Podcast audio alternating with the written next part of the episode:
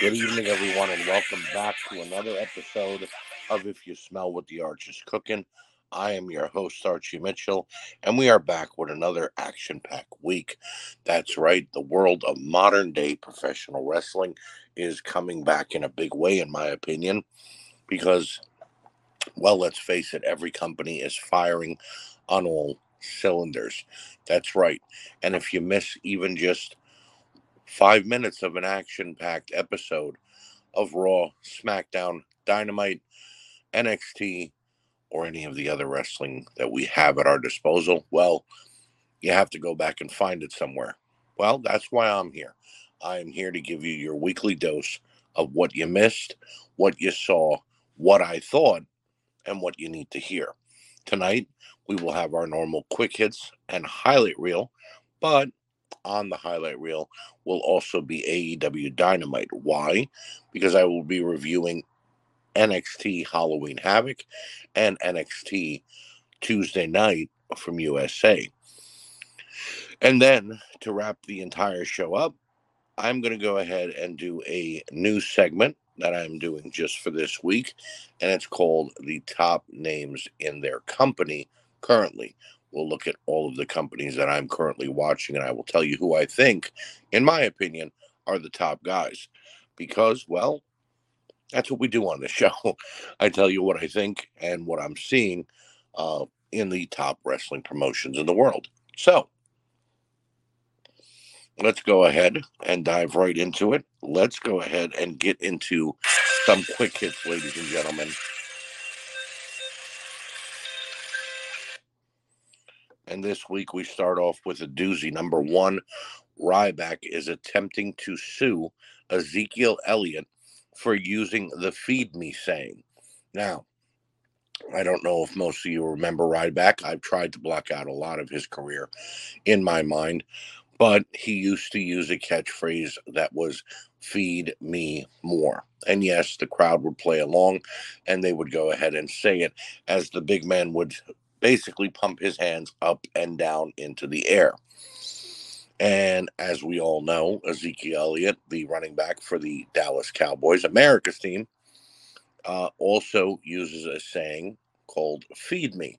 Now, are these very similar? Yes. And they're only missing one word, the word more. But Ryback is trying to say that he copyrighted this intellectual property and that he should be paid or compensated every time it is used. So, therefore, he is suing Ezekiel Elliott.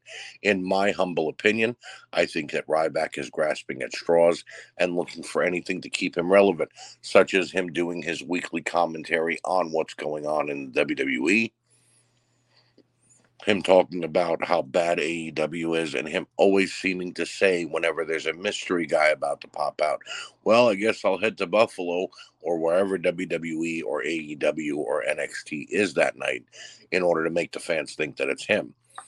In my, again, humble opinion, I have to say, I think that it's time to for Ryback to ride off into the sunset and leave professional wrestling to the professionals because, bro, yeah, that's right. I sounded like Vince Russo, bro. You definitely did your fair share of injuring people. You botched a ton, and not Skip Sheffield nor Ryback got over all that well for you to think that your opinion matters. Number two, CJ Perry, aka Lana, says she's open to a WWE return or AEW debut. Well, I would hope so because she hasn't done shit since leaving the WWE.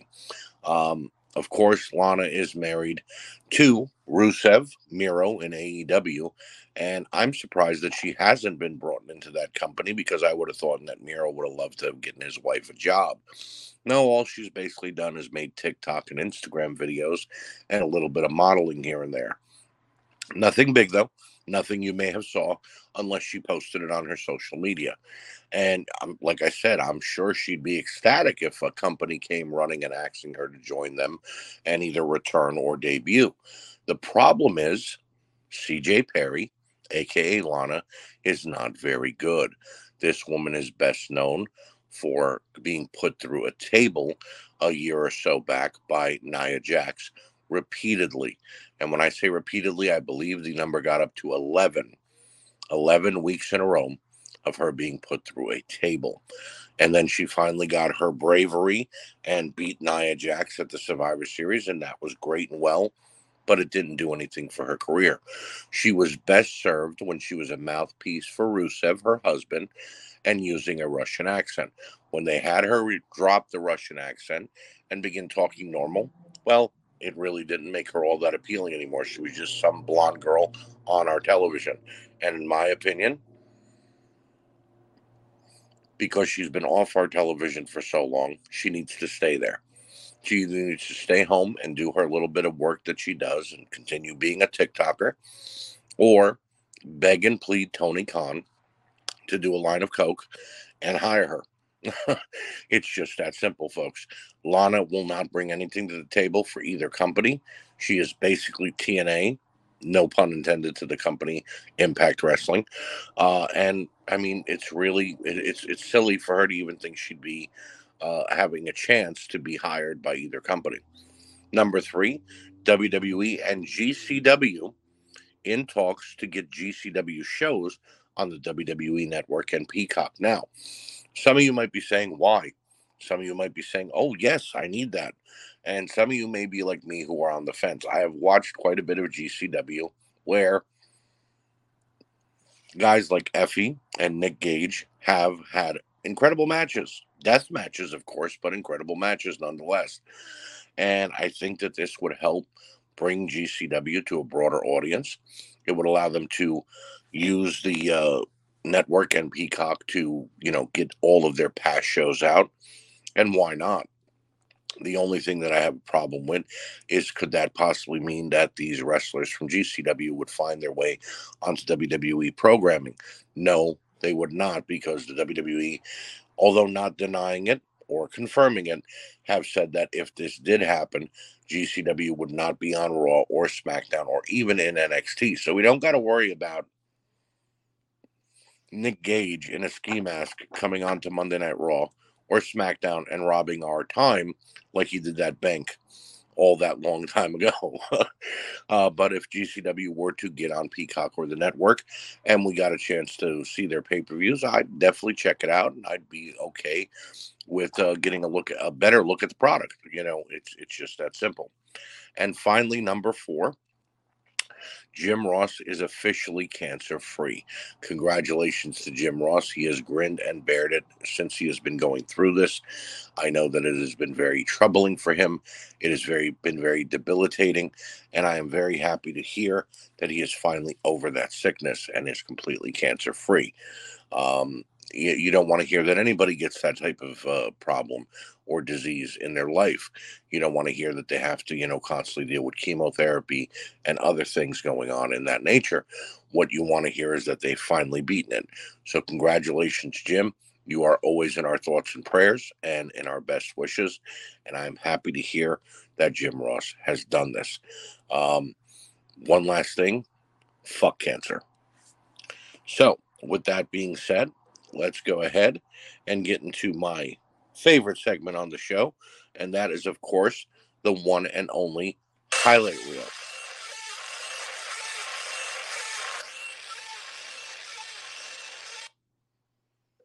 And starting us off is Monday Night Raw this week.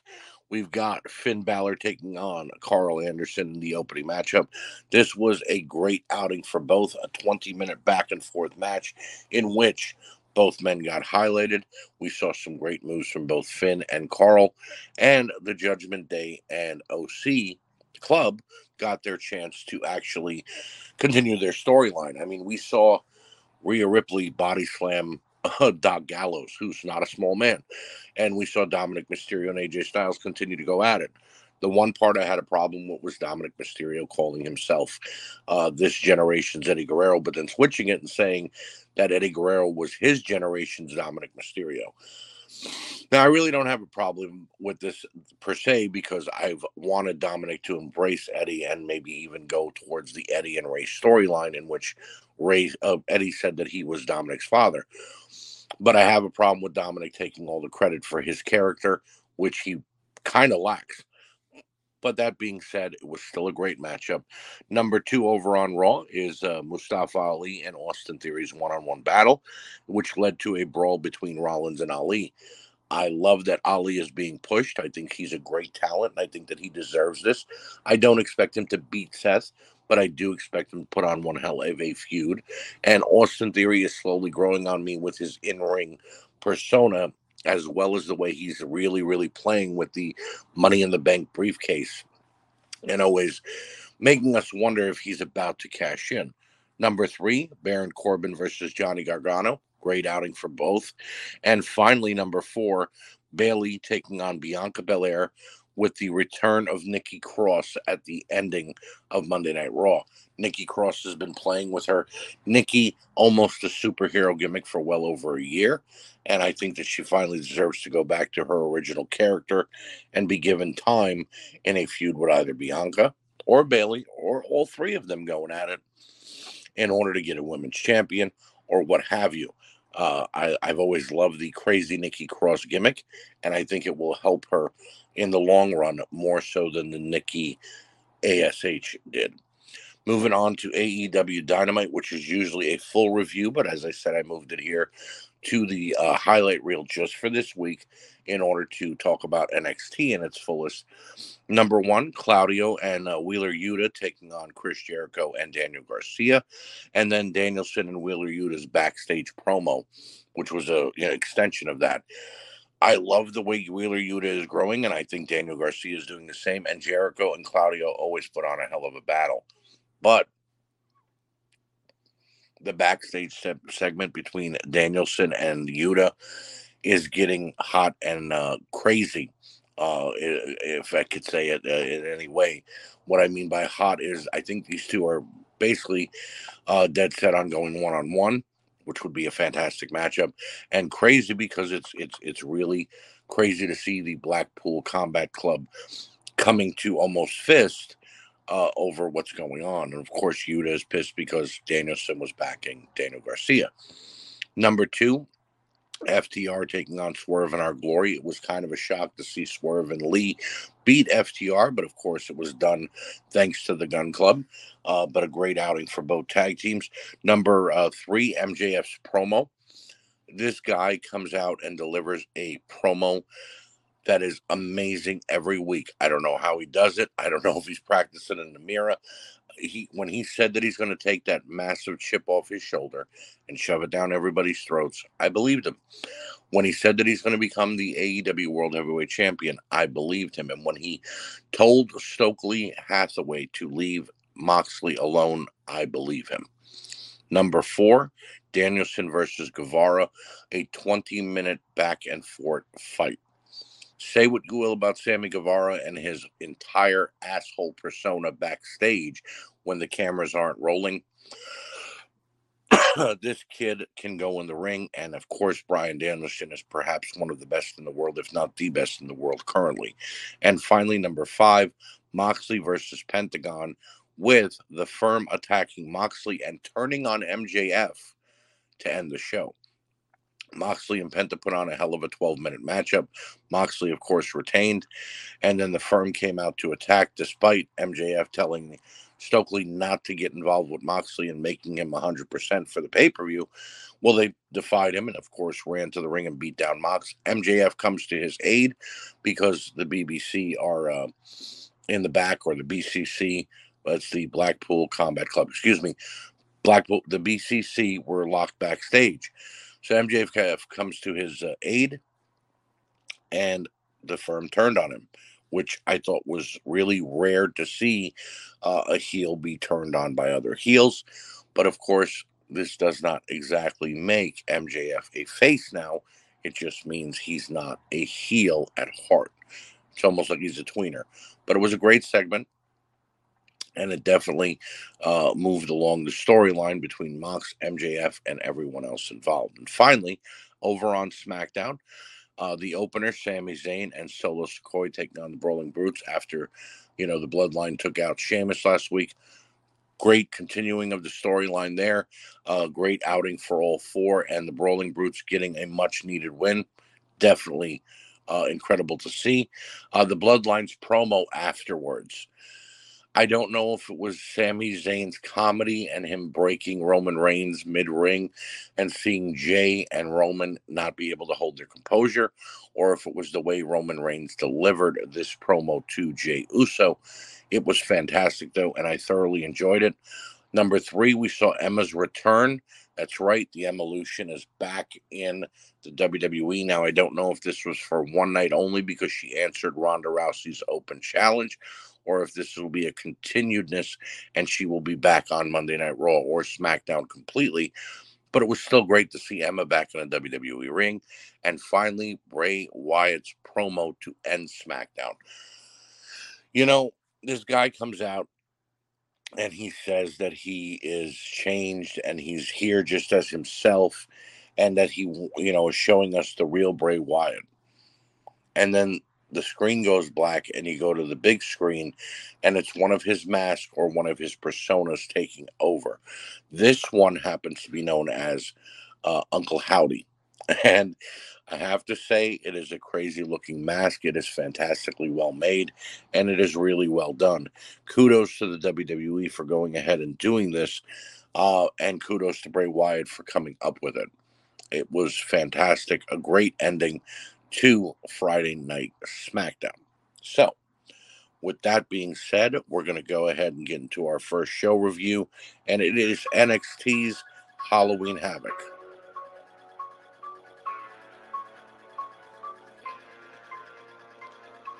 And NXT's Halloween Havoc started out with Chucky running down the card for tonight. That's right, WWE continues to use Chucky uh, all they can because of their affiliation with USA Network and because Liv Morgan is going to be on an episode of Chucky this week. Uh, we then shoot to Shotzi and Mabel Dust Quincy welcoming us to the show.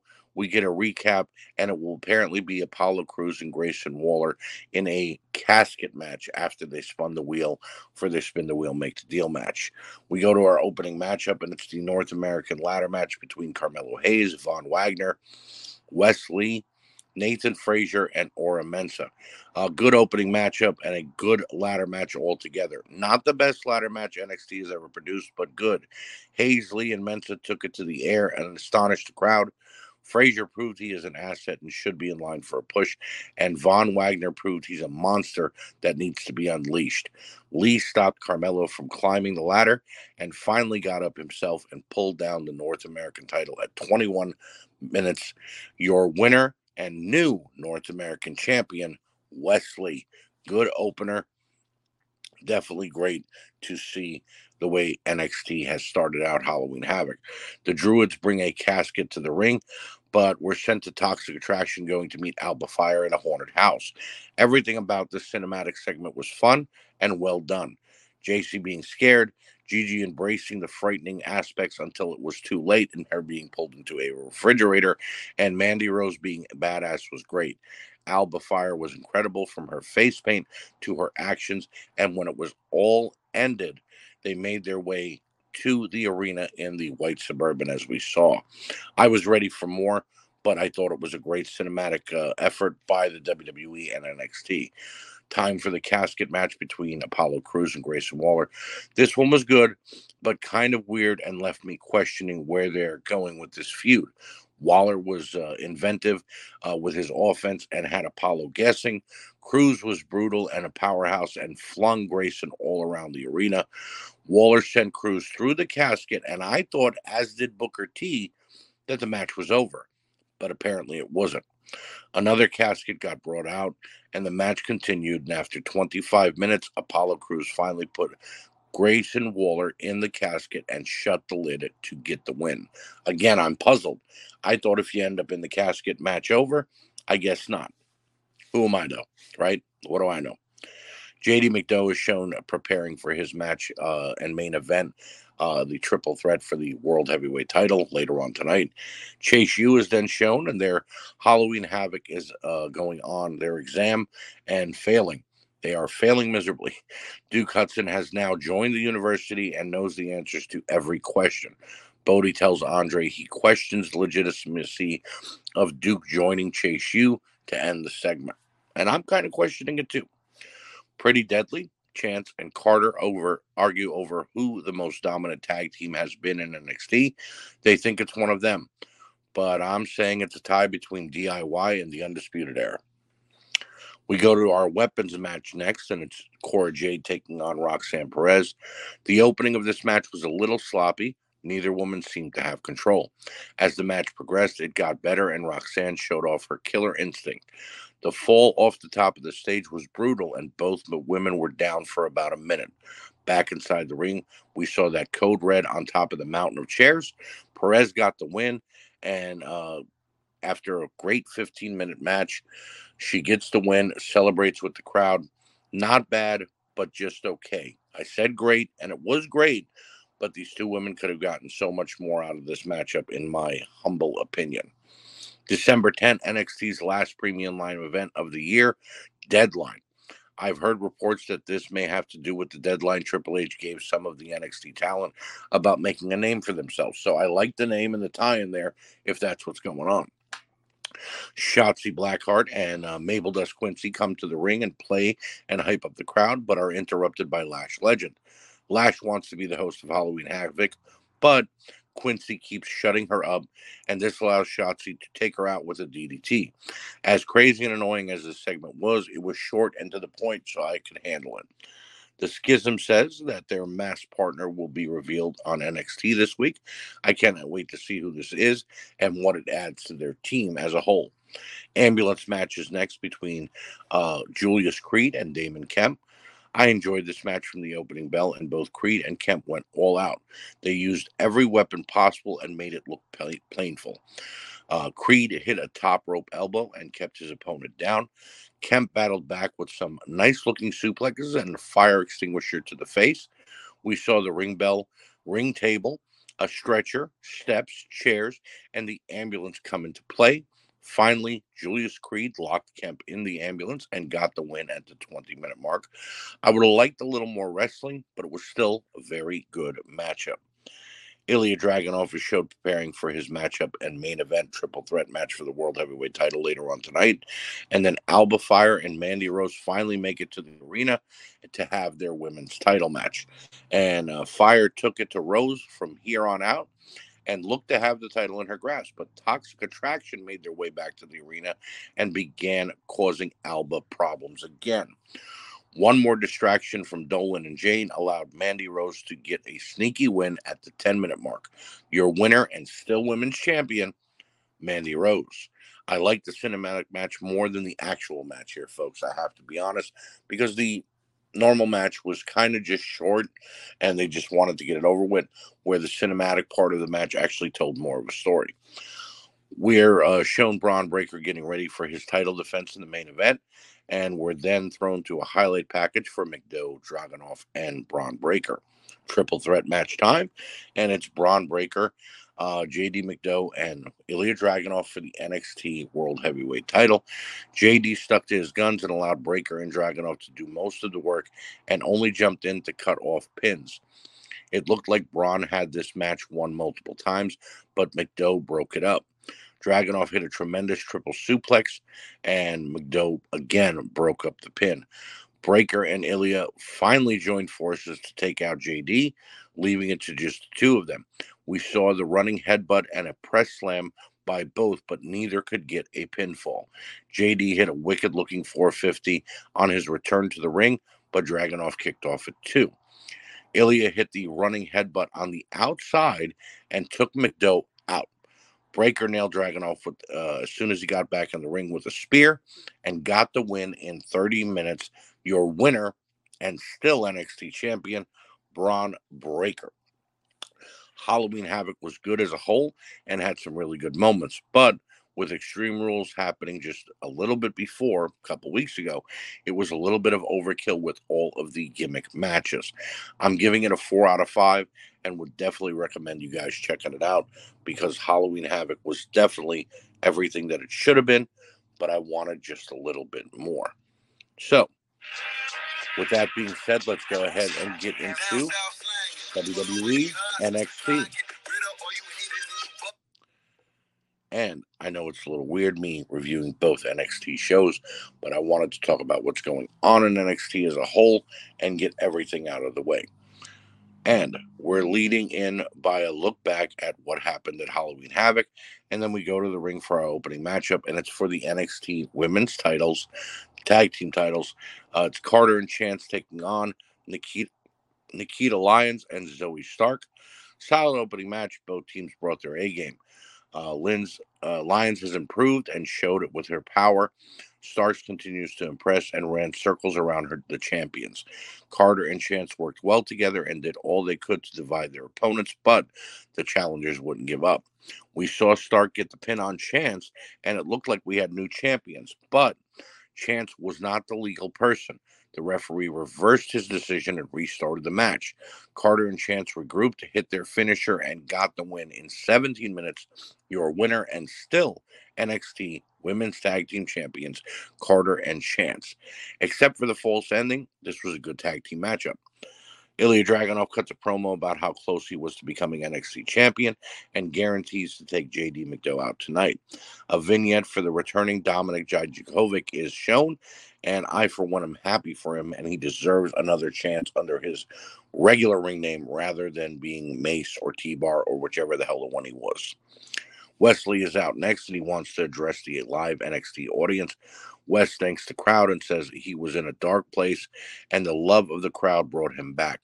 Grayson Waller interrupts and says Lee is just sucking up and that he hates Halloween. R-Truth interrupts and welcomes everyone to Halloween Havoc. Uh, Waller tried to stop Truth and they go back and forth, but Truth keeps making fun. And then Lee finally tells Truth uh, that, you know, he understands Waller is frustrated and everything like that, but that it's not Halloween Havoc. Truth missed it. Waller then challenges Truth to a matchup next week, and he, um, I have to be honest, he tried for a cheap shot on Truth, but Truth and Lee then took him out. Slight fun segment, but a little long and a little out of hand, if I'm honest. Blade and Enofe talk about their opportunity later on tonight, and then quote Eminem. They're ready for their tag team title match later on against Pretty Deadly. Mabel Dust introduces Shotzi, and we're ready for Lash Legend and Shotzi one on one. Mackenzie interviews Apollo Crews backstage, and he says Grayson Waller is now behind him, and he's ready to be NXT champion. He sees the vision, and when Bron Breakker returns next week, he'll be watching. Lash Legend taking on Shotzi Blackheart. Quick start and a quicker finish to this one. Legend tried to overpower Shotzi, but she fought back and kept her bigger opponent at bay. Legend tried for a chokeslam, but Shotzi countered, hit her finisher, and got the win in three minutes. Good work by NXT. They need to keep Lash in the ring as less as possible. The Creeds are getting amped up backstage, and Brutus looks ready for his five minutes with Damon Kemp. The Creeds come out, and Julius and Brutus cut a heartfelt promo about what they've gone through. Damon Kemp is shown on the big screen, and he says he is not medically cleared, but he will get to Brutus in the future. Out of nowhere, Sanga and Veer Mahaan hit the ring and take the Creeds apart. They've reunited in a big way. Pretty Deadly are shown talking about their title defense tonight. It looks like they're finally being serious, but then they snap back to their annoying as fuck selves. Toxic Attraction is shown on three way FaceTime, and uh, they are discussing Halloween Havoc. Next week, Mandy Rose and the girls will celebrate one year of Mandy as NXT champion. And I can't lie, they've done a ton for the division since coming together one year ago. And now it is time for the NXT World Tag Team title matchup. It's Enofe and Blade taking on Pretty Deadly. Very good back and forth outing for both teams. Enofe and Blade showed a ton of innovative and high flying offense. Wilson and Prince used anything they could and even pulled off some underhanded tactics behind the referee's back. It looked like Malik Blade had it won, but Wilson stopped the pinfall. Wilson and Prince then hit their double team win uh, uh finishing move and got the win in 14 minutes.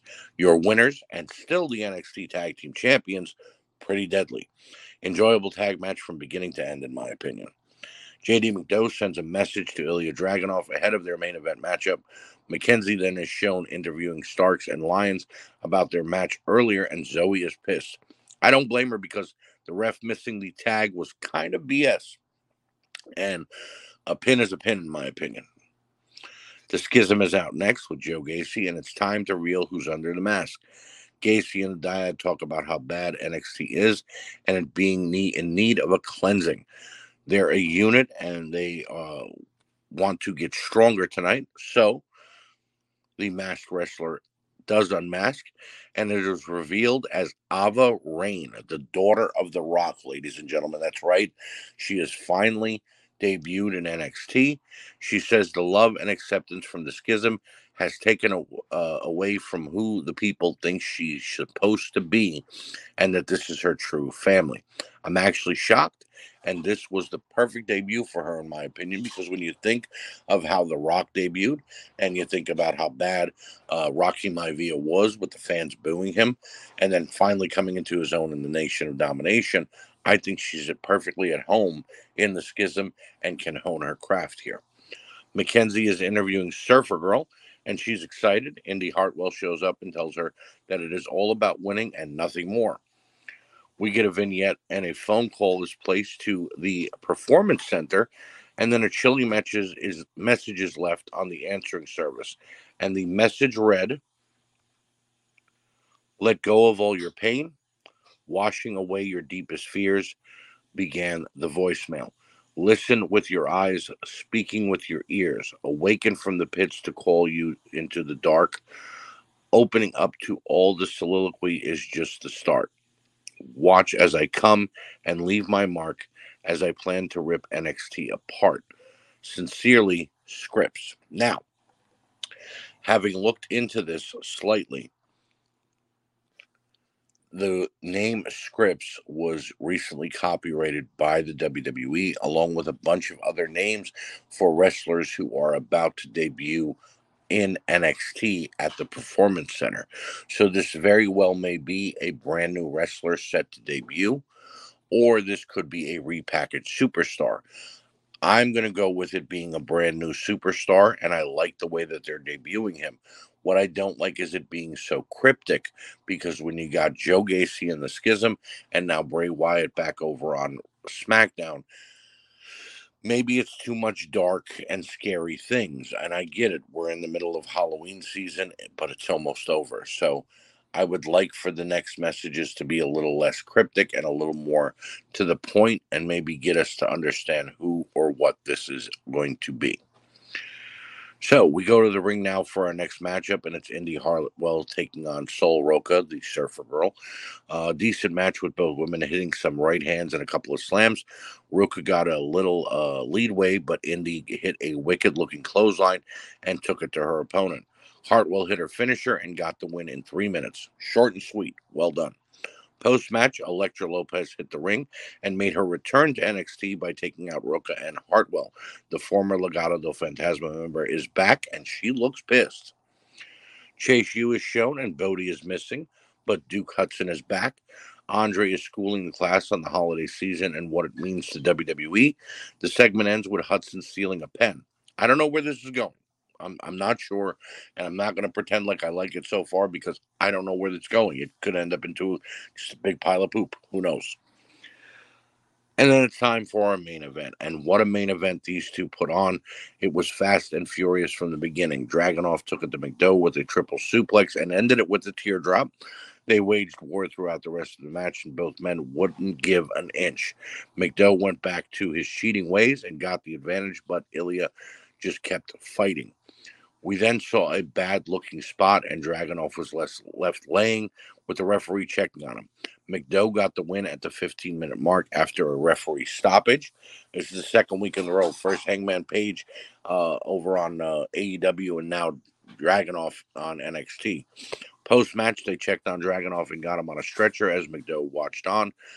I hope he's all right, and this is just a work, but in all honesty, I don't know yet. NXT definitely delivered coming off of Halloween Havoc and put on another good episode, giving it a four out of five because the in read action was good and the stu- new storylines have me guessing and wondering what's about to go on. So, with that being said, we come to our final segment of the evening, and I am calling this the State of the Union. Who's the top star in their respected companies? And let's go ahead and start it off with number one, Impact Wrestling. And I give that to the Impact champion, Josh Alexander. That guy is actually a weapon. It's not just a name that he gave himself. Josh Alexander has been taking on all comers and is doing a fantastic job. Number two in New Japan, the IWGP champion Jay White is the man, in my opinion. He has been wrestling all over the world as of late and doing everything he can to get over. And guess what? He has done just that. MLW, I give it to Hammerstone, the reigning MLW champion. Now, I know you guys are seeing a little bit of a, you know, a little bit of continuance with it being the champions, but I promise you it gets better. Hammerstone has had incredible matchups with uh, everybody on that roster and even a couple of NWA stars as well. So I think that he is deserving of the spot. Over in NXT, it's Bron Breakker, the NXT champion. This young man has been a true breakout star this year and has done everything asked of him and he can possibly do as the champion.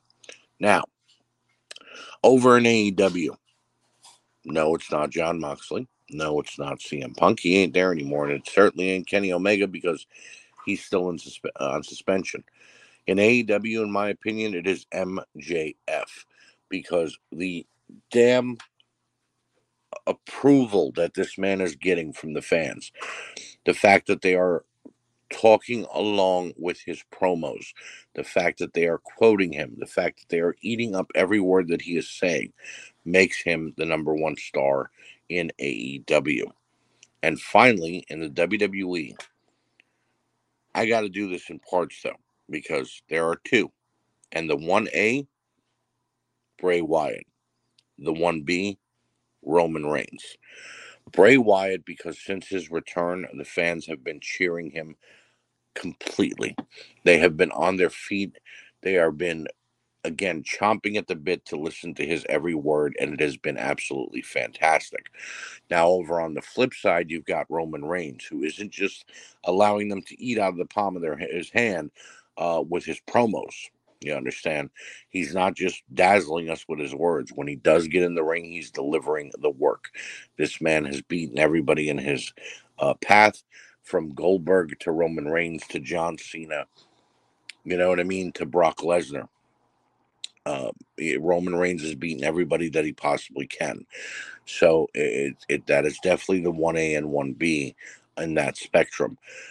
Every company has been producing incredible stars over the last few months.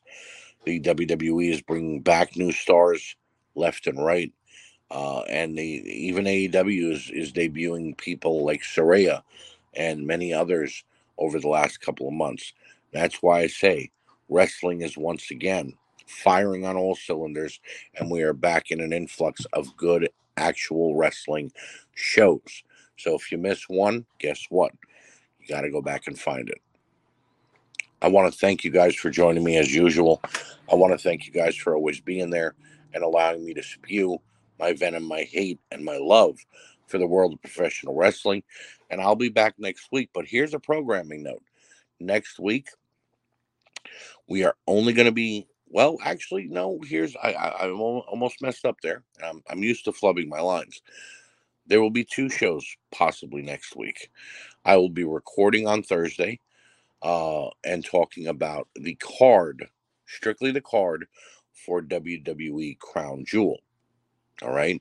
So we're going to talk about the card and we're going to give it a little bit of a review and what I think might happen. And there may even be a couple of special guests on that show with me. And then I will record regular if you smell what the arch is cooking, as usual, either on Friday or Saturday or whenever, and talk about what happened in the week's worth of wrestling on AEW and NXT. So make sure you stay tuned. There will be a couple of big episodes coming up, and there may be even a fun one coming up where I look at some stuff from the past, such as Raw and Nitro. You never know. So, until next time, I will see you on If You Smell what the arch is cooking.